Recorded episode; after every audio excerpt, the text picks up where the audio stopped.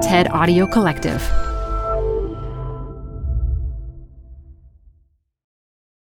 Apple Card is the perfect cash back rewards credit card. You can earn up to 3% daily cash on every purchase every day. That's 3% on your favorite products at Apple, 2% on all other Apple Card with Apple Pay purchases, and 1% on anything you buy with your titanium Apple Card or virtual card number. Visit apple.co slash card calculator to see how much you can earn. Apple Card issued by Goldman Sachs Bank USA, Salt Lake City branch, subject to credit approval. Terms apply. Hi, I'm Debbie Millman. Canva is great for designing visual content for work, no matter what industry or department you work in. Now, your next presentation with Canva Presentations. Start with a professionally designed template and use it as a springboard for your design. It's a serious time saver. Time to present but can't be there in person? Enter Canva Talking Presentations. Record yourself presenting and add your talking head to your slides so your audience can watch your perfected presentation anywhere, anytime. Start designing today at canva.com. Designed for work. It is true. Whenever a woman expresses a need or has a need and articulates that need, all of a sudden she's a problem. Again, she's difficult. This is Design Matters with Debbie Millman from DesignObserver.com. On this episode, Debbie talks with writer Roxane Gay about loneliness, social media, and self exposure. And it's just terrifying to tell the truth about yourself, to tell the truth about what it's like to live in your body. Debbie interviewed Roxane Gay at the On Air Fest in Brooklyn on March 2nd, 2019. First, a word from Debbie from our sponsors, then her interview with Roxane Gay in front of a live audience. Design Matters is supported by some wonderful patrons, Adobe and Wix.com. Are you an introvert, an extrovert, or both? I think the human desire for self knowledge is universal. I mean, who can't get enough of personality tests like Myers Briggs or the Proust questionnaire? Well, now there's a new test in town that has been created especially for creative people. It's called Creative Types. It is the brainchild of the Adobe Create team. It's really fun and it's absolutely free. The Creative Types test is an exploration of the many faces of the creative personality. Grounded in decades of psychological research, the test assesses your basic habits and tendencies. It will help you understand how you think, how you act, and how you see the world in an effort to help you better understand who you are as a creative individual. Take the test, and you will also discover which one of eight fascinating creative types you are. You'll learn about your personal strengths and challenges, even your ideal collaborators. Everyone has a creative type. What's yours? Go to mycreativetype.com and you can discover your personal creative personality. Support for Design Matters is also provided by Wix.com, which puts the creative power of building dynamic websites back into the hands of designers. As anyone who has spent time in a WYSIWYG platform knows, what you see isn't necessarily always what you get. On the flip side, for some, it's far too easy to get lost in code and lose the forest for the trees. Wix.com allows you to find your own personal sweet spot and take control of your site with their drag and drop editor, hundreds of advanced design features such as retina ready image galleries, custom font sets, HD video, and parallax scrolling effects. You even have serverless, hassle free coding for robust websites and applications. With Wix.com, you have total control of your web design like never before. So join Wix's brilliant community of designers, artists, and creatives at large around the world for free and ask yourself, what will you create today? Debbie Millman is joined today by a very, very special guest, a bad as fuck feminist womanist professor, editor, social commentator, writer, internet gangster fellow Haitian American, Roxane Gay. So I want to bring Ms. Debbie Millman and Ms. Roxane Gay to the stage. Welcome to On Air Fest, y'all.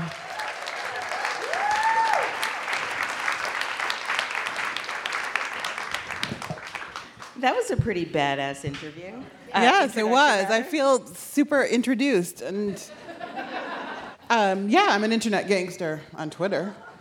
Well, actually, I think that the gangster part might go a little bit further back. I understand that in your high school yearbook, there's a note from a girl who wrote, I like you, even though you are very mean. so, were you really mean in high school? What? No idea what you're talking about. Yes. No, I wasn't. I was really shy and awkward. But apparently, my memory of myself and people's memories of me are very different things. And I do remember probably in my sophomore year or so, I developed a mean streak. And it wasn't bullying or anything like that, but if I had something biting to say, I said it. I had no filter. Do you remember any of the more biting things you might have done? No, I don't. Thank God. I have absolved myself of all of those sins conveniently. Uh, so I don't remember what I said. Now, you've stated that in many ways, likability is a very elaborate lie, a performance, a code of conduct dictating the proper way to be left to our own devices. Do you think that we're all really diabolical deep down inside, Roxane? I hope so. I, I genuinely hope so. No, I don't think we're all diabolical deep down inside, but I think we have imperfections and darknesses inside of us, and some of us are better at hiding them than others. But I never trust anyone who seems perfect and incredibly likable and incredibly nice. I always just think, what's going on under there? So all of like the HGTV hosts, um, anyone who appears in a Hallmark Channel movie, Kelly Ripa. yes, I just think. No offense to Kelly, we love her. No, I just, whenever I see these people in this performance of niceness, I just think, my God, you are probably the cruelest person alive. And so I think it's more healthy when we at least acknowledge those parts of ourselves. And I think maturity is knowing when to release that and when not to. And so hopefully I have, since high school, matured at least a bit. Except on Twitter. What?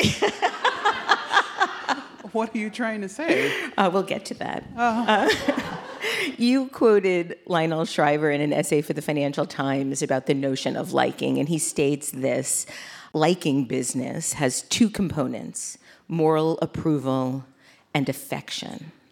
And I'm wondering how much do you feel the need for the approval of others? Oh, I, I feel it a great deal. Like any good self loathing writer, all I want is approval. Um, I think it comes from being Catholic. And, Really? Oh, yeah. And just like expecting the priest to listen to your confessions and then hopefully telling you, oh, you did fewer sins this week. Good job. Which I never heard. Um, but no, I do. I think, like many people, care too much about what other people think and seek the approval of others, which is one of the reasons I think I work so hard. Is just thinking, okay, am I finally good enough? Am I finally doing enough to earn my keep in this world? Do you think you'll ever feel that it is enough? I would like to think so, but I don't know. Has it changed as you've gotten more successful? The more successful I get, the less successful I feel. Why? Because I keep moving the bar for myself. I keep telling myself, oh, this is not enough, or that was luck, or that was a fluke. And I never really allow myself to enjoy any accolade or rest on my laurels, so to speak. Not even for a moment? Like the first Well, moment you hear there's about like always that first moment when I get like a really good email where I just think, ah. And then five minutes later, I'm like, oh, how am I going to top this? So it's, it's a lot. How do you keep pushing through that sense of it not being enough? Or do you want to? Um, I mean, I would like to. I would like to get to a place where I understand what satisfaction feels like, where I think, okay, I've done enough for today, for this week, for this life. But I mean, you could say that right now, objectively. I don't know. uh, really, I mean, uh, bad Depends on how feminist was high. a bit of a It depends fluke. on how high the bar is today. Yeah, the bar is very high. I don't know that anyone could ever reach the bar. So I'm working on lowering the bar and just being like comfortable with mediocrity. Yeah, let's see how long that lasts. um, in the New York Times review of your book, Difficult Women, the author declares What constitutes a difficult woman? For Roxane Gay, she's easy. By the third date, one of her troubled, troublesome narrators tells us, We have already slept together twice. I'm not a hard sell. She's also needy, moody, and above all, unpredictable, which makes her dangerous.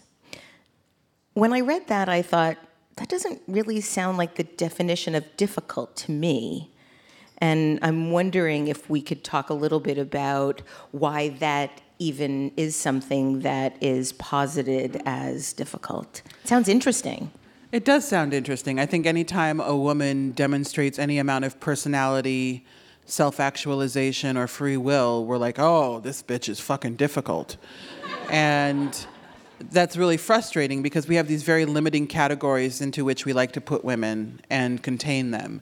So anytime you try and get out of those categories, um, you start to create problems.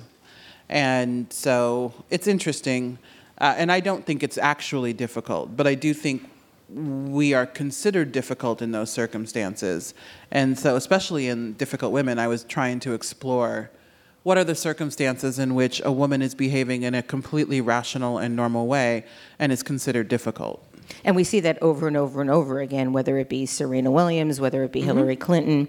And you've said that you want characters to do bad things and get away with their misdeeds. Yes. You you want characters to think ugly thoughts and make ugly decisions. You want characters to make mistakes and put themselves first without apologizing for it. And as I was reading those lines, I was wishing that I could be a person like that. Like that is the definition of, for me, what a happy woman looks like. Um, and I'm wondering if there was any projection in those lines for yourself too, because it really does sound like the perfect woman. Well, thank you. I am the perfect woman. Ha ha. She said she was easy. I mean, my fiction is indeed fiction. It is made up. But there's always a lot of wishful thinking, and I wish I could do this. I wish I could behave in this way. I wish I could say this without consequence. Um, but you could. I mean, now well, you, could. but there are always consequences. And so I think about consequences, and this goes back to, of course, caring about the approval of others. And so oftentimes, especially in difficult women, those women are doing the kinds of things that I think a lot of women would love to do if they were freed from the constraints of womanhood in the world as it is. In an essay about film and the characters in the Hunger Games, you wrote for the Rumpus, uh, which is also in your essay collection, Bad Feminist. You write, I am fascinated by strength in women. People tend to think I'm strong. I'm not. And mm-hmm. yet. What happens after the end yet? And yet, here I am still standing. So clearly, there's some measure of strength in me. You really don't think that you're strong? You wouldn't identify as being strong? Not really. I mean, before I, never knew you, feel I was terrified. I was terrified by your Twitter presence. I was terrified by your success. I was terrified by your stature. Oh, really? Yeah. Hmm. We'll have to get into that a little later. Okay.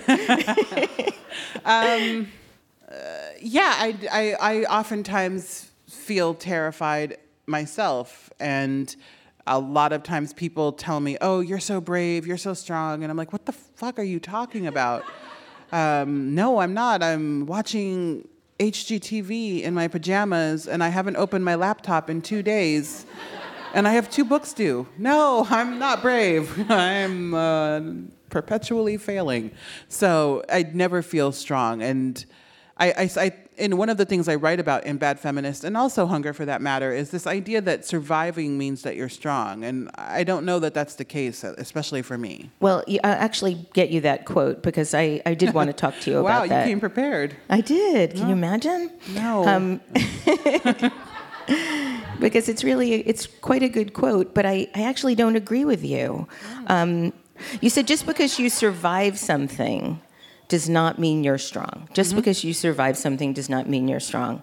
And and I don't know that I agree. I think that if you survive something, that's that's table stakes for strong for me. Yeah, I guess I again it's raising the bar. Like, oh, oh great, you survived the unsurvivable. Big deal. Who doesn't? And oh, there are a lot of people that don't. I know, and so it's not fair to myself. But I, I, I am consistently raising the bar in terms of even strength and uh, what that looks like and what that is. And I think also it just makes me uncomfortable to consider myself strong, and I don't know why. I think it's because I don't want to be seen as like having airs about myself. Like, uh, like calm down there, sister. Are you really strong, or are you just human? Well, I, I feel that way about the word brave. The word brave, I actually bristle when, mm-hmm. when that is referred to anything that I might be doing or have done.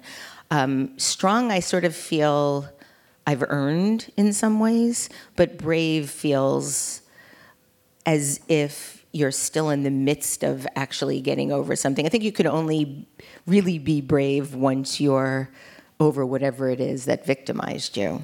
Interesting. Yeah, I find the word brave is ubiquitous these days and overused. Like anytime like a woman blinks, oh my God, you're so brave. and again, I think that sometimes the bar is too low for certain things. And I think sometimes we project bravery onto others when they do things we can't do ourselves. Mm. Uh, but that doesn't necessarily mean that it's brave. Um, but again, you know, I don't know. My barometer on all of this is so hopelessly damaged that I, I'm not the measure. what do you think makes a person strong? That's a good question. I think resilience does play into it, but I think what makes a person strong is the way in which they survive something, the way in which they endure. Um, do you endure boldly or not? And I also think strength is about being able to have self awareness to acknowledge mistakes and to acknowledge failures. Uh, and I think that might be why I struggle with considering myself strong. There are lots of things that I can do, but I'm not so great with failure. And I'm deeply afraid of failure. And so I just think I'll be strong when I can better handle failure. What failure do you feel like you've encountered? Oh, so much. So much all the time. Every day there's a small failure to con- contend with. You know, whenever like a project doesn't work out or you know, I don't succeed at something the very first time. Again, my bar is not a good bar. But you must have been a really problematic baby. I was. I was just like, ah. I can't walk. Oh I my can't God. believe it. I'm four months old and I'm just rolling around. What the fuck? it was terrible. Um, I was really hard on myself as a child. I um, I remember once in kindergarten uh, we had a, a, drawing assignment in school, and there were two glasses on a piece of paper, and we were learning fractions, and they said, color in half of the picture. So I colored in half of one glass, and I got an F on the assignment. Now, what kind of school gives a kindergartner an F? Your but, school. yeah. I was so mortified that I stuck the paper with the F on it in the bus seat, and the bus driver took it out and brought it to the house and gave it to my parents. Ah, oh, I'm still angry at him. How dare you? Same bus driver, by the way, my parents told me two days ago, dropped me off at the wrong house once. And I just started walking around, and my mom was driving around and found me. Wild. How did he keep his job? The 70s were a different time. They were a very different time. I don't know. in in the same article um, about the Hunger Games, you write, "Loneliness was the one familiar thing making me this bottomless pit of need, open and gaping and desperate for anything to fill me up. I should not be this way, but I am." And the topic of loneliness comes up several times in both Bad Feminist and Hunger. I actually did uh, a search for those words specifically in both books, and, and they're quite prevalent. You detail how you felt lonely even as a little girl. Do you still? Mm, yes and no. I did very much as a child because we moved around a lot, like every year moved around because my dad's an engineer and we would move to where the construction project was. He builds tunnels. So I never had time to really develop a sense of community and develop meaningful and lasting friendships. Plus, I was shy, awkward, nerdy. So it was just that deadly trifecta of you will never have a prom date. Don't forget mean. Yes. I mean, wow. Sorry. Thanks. Thank you. Um, and so it's only in the past few years that I've started to develop, well, I've, I would say since graduate school, that I've developed these like truly meaningful friendships. Um, I don't have a lot of friends, but I have very good friends and very loyal friends, and I am loyal to them as well. So I would say I am uh, the least lonely I've ever been do you associate loneliness with that bottomless pit of need? I've been also called a bottomless pit of need by various exes, which is why they're exes. They um, are, thank goodness. But I, I think that it's interesting that most people don't call men needy. Mm-hmm. It's almost as if having needs as a woman just automatically makes you needy. And I think men have the same needs and, and then some. Yes, they do. I find men to be deeply emotional and high maintenance, uh, which is why generally I don't associate with them. Um, and it is true, whenever a woman expresses a need or has a need and articulates that need, all of a sudden she's a problem. Again, she's difficult and she's needy. Uh, and so I do associate loneliness with neediness, this idea that I need companionship, that I'm not a self sustaining unit uh, or a robot uh, is problematic for me. but I'm okay with it now. Like the older I get, once I turned 40, I just had so few fucks to give about anything that I've just started to also embrace certain things about myself. Like, oh, yes, you enjoy companionship. How dare you? You're like everyone else, Roxane. You're not special. So I do see it less and less as a problem. And also, I feel it less and less because I have really good people in my life. You said that this started to change when you turned 40. When you turn 40, you have less fucks to give. I'm yes. in my 50s, I still have a lot of fucks to give. How did, I don't know that it's necessarily age related. Uh, for me, it was. I don't know, like, if it was age and where I was at that point in my life, but it just I just realized, well, I'm sort of cresting, whatever, this is it. And it's all sort of downhill from here. so whatever happens, happens. Let's see. Um, yeah reading seemed incredibly important to you when you were lonely and growing up i understand you read everything you can get your hands on and mm-hmm. you've written about how when you were reading you were never lonely or tormented or scared and most recently in your introduction to the 2018 edition of best american short stories you write that in times of great personal or public upheaval, you turn to reading. Now, in times of great personal or public upheaval, I turn to drinking. Mm-hmm. Um, and so I'm wondering how reading actually helps. Oh, because reading, well, I do drink while I read. I think I should start reading while I drink. Yes, I'm a multitasker. I'm a Libra. What can I say? Um, reading, I find, provides escape. And if it doesn't provide escape, it provides solace. And so even now, like I love reading. Yesterday I had the shittiest travel day known to man. And so I read on the entire flight. I just could not be bothered to do anything else. And it was fantastic. I read this incredible memoir called How We Fight for Our Lives by Saeed Jones. Yes. And I was completely immersed in his life, in his childhood in Texas, and then Atlanta, and then college in Western Kentucky. And I completely forgot about the fact that my flight was delayed for two hours. And that was really nice. And I have also used reading to escape far more serious things. And when I was a child and I was dealing with sexual assault, reading showed me a language for what I had been through and that I wasn't alone and that perhaps I would get to the other side of it. And so it's just so useful to me. It's also how I learned about sex.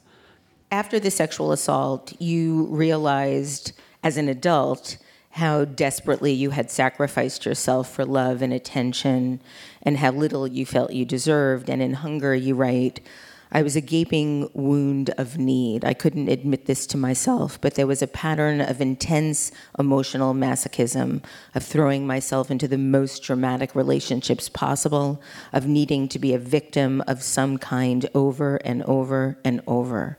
That was something familiar, something I understood. And yet you go on to state that you dated assholes because you were lazy. And I'm wondering, what does being lazy have to do with dating an asshole? Oh, that's a great question. I've never been asked that before. Yay. Oh, thank you. Um, because when you're dating an asshole, you generally know it. They can't really hide it. And so I generally, when I date an asshole, I'm just like, eh, oh, well, I know you're an asshole, but I'm not going to do anything about it. I'm not going to break up with you. I'm just going to deal with it. And so like, when I know that, like when I'm feeling particularly lazy, it's just like I could do better. This person is not great, but they're good enough. It's okay. It's adequate. And you didn't feel like you deserved more? No, I didn't. I just thought, well, this is as good as it's going to get. So he's an asshole. Whatever. And, you know, it's really a hard thing to decide that you deserve better, that you decide that you deserve love, tenderness, mutuality. And especially in my 30s and my 20s, it just didn't even seem like a possibility to me. How did you break the pattern? I turned 40. so much happened when I turned 40. it was just like a choir of angels. Just a, a lots of luck. No, I think I just started to date uh, women again, which goes a long way. Though women can be assholes, um, I hear. But it just, I think something about getting older and realizing I don't want to feel this terrible all the time anymore. And I can be alone, which was an incredibly important realization that I can be alone even if I would prefer not to. And then just, you know, when you are loved by the right person, a whole world of possibility opens up. How did you get the courage to finally be alone? Oh, I think you just hit a wall. You hit a point where you just think, I cannot be in this dysfunctional relationship for one second longer. And I would rather be alone than put up with this for one moment longer. And unfortunately, my threshold is very high for nonsense. And so it took me a long time to get there. But once I got there, I just realized, you know, whatever. Uh, I'm very amusing, and I can amuse the shit out of myself. and also, I have cable, like, not.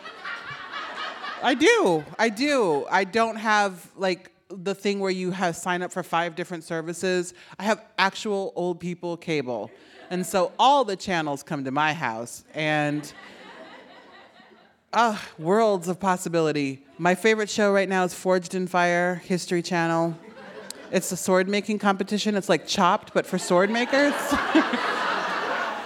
she doesn't watch any reality television, so every time I'm like, well, let's watch Vanderpump Rules, she's like, hmm, what is that? like, why am I dating you? What's going on? Now, you said that your threshold is very high, Mm-hmm.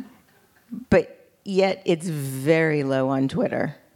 yeah. You don't accept any abuse on Twitter. You are a Twitter gangster. Yes. So, talk about why that dichotomy of being so so much a punching bag over the history of your life, but so unwilling to accept even the slightest clap online? You've answered your own question. How is that? Because I have tolerated so much nonsense and bullshit in my actual life, on Twitter, I just refuse. Like, no, you are not going to speak to me this way. Do not even think about it. Especially when you have eight followers.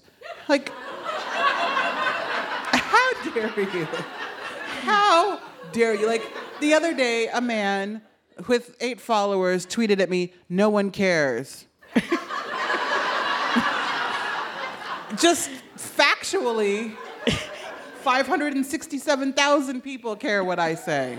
And eight people care what you say. Just and it's just the and just how dare you and the audacity and the thing is so many of these idiots on twitter really step to me like they're making some sort of grand and profound argument. They're not. And it's very easy and i've said this before but it's like t-ball. You know when you play t-ball and there's a stick and the ball is on the stick and so you can't miss the ball. Well some kids do but for me Twitter is like T ball, where these idiots put themselves right on the stick. and it's just like, well, I mean, if you're gonna serve it up, I guess I'll hit the ball. and it's deeply satisfying, but it also, it is. It's um, one of my favorite things to do but also it's to let people see the level of harassment that a black queer woman gets online. It's constant and pervasive. Oftentimes it's deeply cruel, especially when you live in a fat body. And it's not okay. You don't get to talk to people this way and think it's fine. And more and more I find when you push back, a lot of them cry and they just get upset or they say, "Oh my god, I'm sorry, you know, I'm just having a bad day." Well, you know what? Your bad day is not my problem. So don't make it my problem. Yeah, I have no tolerance. What I find so interesting about the clapbacks is how often the person deletes the tweet that they sent you. Mm-hmm um, because I like to go look at what it is you're responding to, and often that tweet is no longer available. Mm-hmm. And I wonder what the strength that person has, that moment where they think it's okay to do this. Mm-hmm. Because, because, they think there's not going to be any pushback. Right. They think it's okay to just like say whatever the fuck. But if they no. follow you, they know that that's not the case. So well, I often a lot wonder, of them don't follow me. So they just it's like someone retweets me into their timeline. Okay. And they're like, oh, this woman believes women are people. I have something to say about that. Yeah. Person so, with eight followers. But also, some of my followers do it too. And I just think, hmm, not paying attention. It's right there in my bio. If you clap, I will clap back. So I, I provided a disclaimer. this range that you have, I find it really fascinating. And in Bad Feminist, you state that you approach most things in life with a dangerous level of confidence to balance your generally low self esteem. Mm-hmm. And that's a really interesting response to dangerously low self esteem, to put yourself out there in that way. Mm-hmm the times that I get claps on Twitter, I generally ignore them, mostly because I'm afraid to engage. I'm afraid I don't. to. I know you don't. Thank you for defending my honor. but I still worry about mm-hmm. the pleasing of the seeming angry, the seeming like I care about this, to giving it attention. Tell me how you balance that lack of self esteem or what you perceive as a lack of self esteem with that outward confidence. Well, I've been on the internet since 1992, back when we had like 600 baud modems, 300 baud modems. So I have been on the internet for a long time, and in many ways, I feel very comfortable and more comfortable on the internet. So while I might have low self esteem in the physical world, in the virtual world, I'm very confident. So where does that come from? Because you're freed from the constraints of your physical self in the virtual world. You can be anything, you can be anyone, you can say that sort of witty retort that you never have like when you're walking down the street and someone says something mean to you. Like for me on Twitter, I have it right there for whatever reason and I don't quite know why, but I just have that ability to say exactly what I want to say when I want to say it. So I don't feel as constrained by self esteem because I just believe in my right to say what I want to say. And the thing is, I don't go looking for trouble. I don't believe in being cruel. It's when you come to me with your nonsense that I push back. And so that also helps me to be confident because, in general, I'm a kind and fun person. And I believe, for the most part, my online demeanor reflects that, except I also love to complain. Why? Oh, it's my favorite thing. Why? Just, it feels so good to just like, or just to articulate, these are my woes today. It just feels really good. Like, yes, my, you know, my stomach hurts. Uh, I didn't sleep enough. So I just enjoy complaining. I get it from my mother. What you see as complaining might just be seen by somebody else as being honest about how you feel. In mm-hmm. Bad Feminist, you say you're full of longing and you're full of envy, and so much of my envy is terrible. Mm-hmm. Most people, if they felt that they were full of envy and that envy was terrible, would hide it. You don't. No, there's no need. Again, 40. It was a game changer. It really was. I just I love how you're just putting so much on that age change. well, I think it was also 39, you know, the night last day of you being 39, Oh, 11:59 p.m. Then I turned 40. I was like, oh my God, I won the lottery. I'm healed. no, but I also, I mean, it, it just happens to be 40. I don't know that it would have happened to me at 40 if other things hadn't also fallen into place, but that's when my writing career really took off. That's when I became independently financially comfortable. That's um, when I got tenure at my day job. And so tenure makes a lot of things possible. You can say whatever you want. Can't get fired. and so I was like, the white boys do this all the time. So I'm to fucking ride this tenure thing out. It's great. It really just, so all of those things happened around the same time and enabled me to feel just more empowered with just owning who I am, owning the fact that I experience envy and that I have desires. Where do you think the envy comes from? Oh, just I don't human nature. I think a lot of us deal with envy. You know, whenever people are like, "Oh, I don't I don't get jealous." really? I get jealous all the time. Like, I live in a constant state of jealousy. yes. And so like I, I mean, I get jealous of like, what are you doing looking at your phone? And then I'll just look at my own phone. Um, as a deeply inconsistent person, I just, I think it's just this idea of wanting to be the center of the universe. You begin the book Hunger with this statement Every body has a story and a history. Here I offer mine with a memoir of my body and my hunger.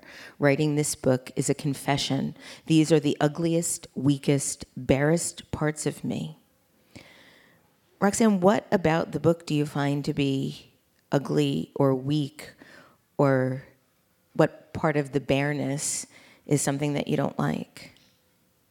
Well, with hunger, it was a book about my body. Now, when you live in a fat body and you move through the world, people make assumptions. They see you, they think they know the story of your body. And with hunger, I was telling the truth of my body. And some of it may have met people's expectations and some of it may not have. And it's just terrifying to tell the truth about yourself, to tell the truth about what it's like to live in your body. And parts of it felt ugly to me. Sometimes the truth feels ugly. It feels like it's too much, it's too needful. And especially when I was writing that book, which was definitely the most difficult thing I've ever done, professionally at least, it just felt like, oh, this is hateful, hideous stuff. And part of that, of course, is shaped by misogyny and fat phobia. And even though you think I, I, I'm against these things, you internalize them nonetheless. And so a lot of that was just internalized self hatred um, brought about by what it means to be a woman in this world. reading Hunger, I think, was my first foray into falling in love with you. So, what was it like for you to? I like how she just dropped that little snippet. What was it like for you to receive such an immensely positive reaction to something that was so difficult to write? Uh, it was good. It was good. It was great. Did you ever feel nervous about everything that you'd put out there? Oh, yeah, I was terrified. I was deeply, deeply terrified. I was just deeply terrified. What are people going to think? What are they going to say? And yet, people have responded in, in really moving and profound ways ever since the book came out. Like, women come up to me and just tell me, oh my God, I see myself in this book, and I feel kinship. It got me a girlfriend, um, which is pretty great. So, it was a lot of really good things came from that book. And also, it really helped me to recognize the chip on my shoulder where I think that only people who know experiences like mine can understand what it's like to feel need and to feel hunger and to feel loneliness. And the book has shown me that no, lots of people feel this way, and lots of people can connect to what's truly at the heart of this story. And so that's been really meaningful as well toward the end of Hunger, you write that you no longer need the body fortress mm-hmm. that you built and that you would now focus on undestroying yourself. Mm-hmm. How you doing with that? Oh, so far so good. Uh, you know, I'm doing I after I finished this book, it really forced me to take a hard look at myself and some of the behaviors I've developed over the past 20 or 30 years. Like and, what? Like what? Um, just like emotional eating, self-loathing, just like it's one thing to say I have really bad self-esteem, but at some point you should probably do something about it. And so I went back to therapy, which has been great. He's yeah, I highly recommend it. It's very expensive. Like this guy, I'm just like I went into the wrong field. But he's worth it, I guess. He's kind of an asshole. But what makes him an asshole? he tells me things I don't want to hear. like, that just sounds like honest. Yes. yeah. And so that's been part of it. And then in January of 2018, I had weight loss surgery, and that has been interesting. In what way? Well, I put it off for many, many years, and I think the surgery is horrific and barbaric. I think that it should be Uh, something you go into very carefully. And I think that medicine is just like this is the only cure, and I think they force it on people and don't tell people the truth of it and like how radically you have to change everything about your life to do it. But I knew, thankfully, because I had taken 10 years to make the decision. But it was just very, like, even though you know what you're getting into, you don't really know. And so that was, was interesting. You stated this about that experience in an article uh, that you wrote, an essay that you wrote about it on Medium. The truth is that my desire for weight loss has long been about satisfying other people more than myself, finding a way to fit more peacefully into a world that is not at all interested in accommodating a body like mine. And the dominant cultural attitude toward fatness is that the fat body is a medical problem and a drain on society. Mm-hmm. And you've lost quite a bit of weight since your surgery. Do you feel resentful about satisfying other people? with the amount of weight that you've lost, or when people say, "Oh, Roxane, you've lost so much weight"? Yeah, I feel deeply resentful. It just pisses me off. But then I get mad when they don't say anything. like, how dare you? I've lost a person. Um, it, so it's again, it's just such a difficult space to inhabit where you like. I deeply resent that now all of a sudden people are like, even friends te- like the other day, a friend texted me, "Oh my God, you're looking so great." Like, why didn't you tell me this in December 2017? I mean, really? Like, uh, it's frustrating, but I, I get it, I guess. But it's frustrating, and you know, when people say congratulations, I just especially as I deepen my awareness of fat positivity, I just think, what are you really congratulating me for? I think you're congratulating me for making you feel more comfortable about being around my body. So I actually, the more weight I lose, the more radically I'm like, fuck you, stay fat. do you feel differently about yourself and your appearance? Unfortunately, I do. I mean, I, but I think I think it's more that so much more of the world is slowly opening up to me that I didn't realize I didn't even have access to. Like what? Um just being able to move around better, to be able to walk for miles at a time, whereas before it was steps. just a better range of clothing options. Like I can buy clothes in stores now, which is not something that has previously been an option. I mean, like two stores, but still, that's two more stores than before. Torrid, I'm telling you what, their clothes are for young people, but I don't care. I wear them, and they're very breasty, but so am I, so it's fine. Um, it's just great to have those options, and so it like when you can feel better and look better and have more options, you start to feel better about yourself, and so it's all connected. And uh, you know, I I'm struggling with some of the reasons why, but still, whatever. You're working on a new magazine for Medium called Gay. Good name. Yeah, very good name. Three new books, a collection of essays, a graphic novel. You're working on several screenplays, and you have a new podcast in the works. Where does all this drive come from, girl? Um, I just am relentless in my ambition. I want to rule the world, so one step at a time. Roxane, my last question for you is this. Mm-hmm.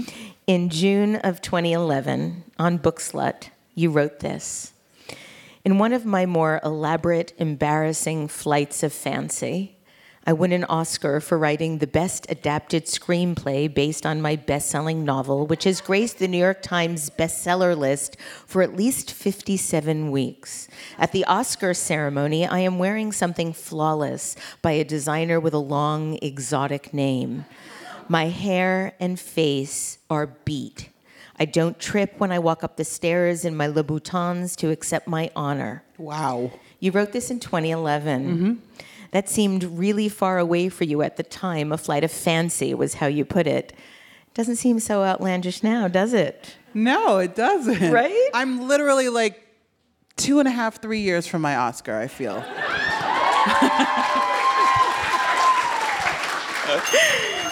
Roxane, thank you for joining me today at the On Air Fest for this live episode of Design. Matters. And thank you for bringing so much magnificence into the world. Ladies and gentlemen, Roxane fucking gay. Oh, sit down. Thank you so much. For more information about Design Matters or to subscribe to our newsletter, go to debbiemillman.com. If you love this podcast, please consider contributing to our DRIP Kickstarter community. Members get early access to the podcast, transcripts of every interview, invitations to live interviews, Q&A sessions with guests, and a brand new annual magazine. You can learn more about this at d.rip slash Debbie slash Millman. That's d.rip slash Debbie dash Millman. And if you really like this podcast, please write a review in the iTunes Store and link to the podcast on social media. Design Matters is produced by Curtis Fox Productions. The show is published exclusively by DesignObserver.com and recorded at the School of Visual Arts Masters in Branding program in New York City. The editor in chief of Design Matters Media is Zachary Pettit, and the art director is Emily Weiland. Generous support for Design Matters Media is provided by Adobe XD and Wix.com.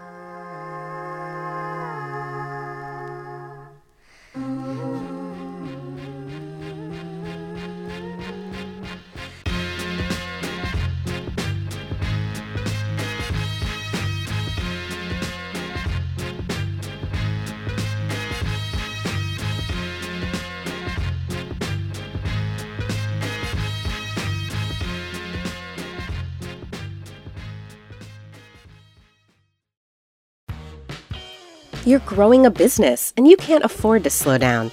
If anything, you could probably use a few more hours in the day. That's why the most successful growing businesses are working together in Slack. Slack is where work happens, with all your people, data, and information in one AI powered place. Start a call instantly in huddles and ditch cumbersome calendar invites. Or build an automation with Workflow Builder to take routine tasks off your plate, no coding required. Grow your business in Slack. Visit slack.com to get started.